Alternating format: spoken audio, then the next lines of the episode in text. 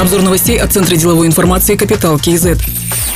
Президент Касым-Жомарт Токаев подписал поправки в закон по защите прав граждан и противодействию коррупции. Например, ужесточены наказания сотрудников правоохранительных органов и судей, взяткодателей и посредников за совершение коррупционных преступлений. Поправки также исключают возможность условно-досрочного освобождения тех, кто осужден за тяжкие и особо тяжкие коррупционные преступления. Высокопоставленным госслужащим запрещено владеть счетами и вкладами в банках за пределами Казахстана. Кроме того, предусмотрена возможность ведения уголовного судопроизводства в электронном формате.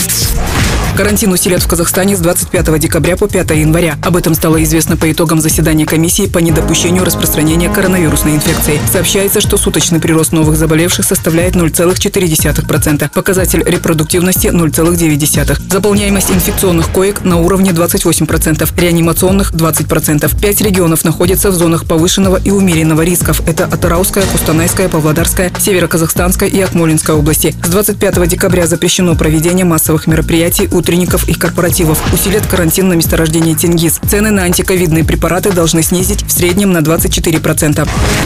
При поддержке программы развития ООН оценили уязвимость к изменениям климата некоторых секторов сельского хозяйства Казахстана. По прогнозам, через 10 лет урожайность пшеницы составит в среднем от 63 до 87% от современного уровня, а в 2050 году от 51 до 80%. Прямые экономические потери могут превысить 456 миллиардов тенге. В числе причин снижения урожайности названы усиление засушливости климата, несовершенство применяемых агротехнологий, отсутствие передовых технологий для производства и хранения продукции, использование монокультур в фермерских хозяйствах. В качестве мер по предотвращению последствий названы выведение засухоустойчивых сортов, внедрение влага- и ресурсосберегающих технологий, освоение производства других более засушливых зерновых культур.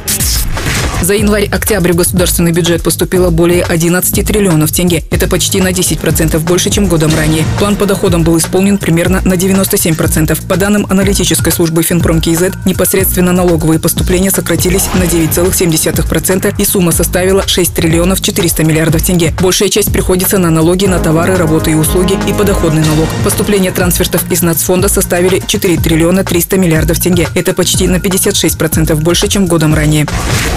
Киберспорт будет включен в официальную программу Азиатских игр в Ханчжоу и таким образом впервые станет медальным видом спорта, сообщает Национальный олимпийский комитет Казахстана. В 2022 году будет разыграно 6 медалей. За соревнованиями будет наблюдать Азиатская электронная спортивная федерация. Отметим, на Азиаде 2018 года киберспорт был показательным видом спорта. Игры в Ханчжоу пройдут с 10 по 25 сентября 2022 года по 40 видам спорта. Другие новости об экономике, финансах и бизнес-истории казахстанцев читайте на Капитал Кейзет.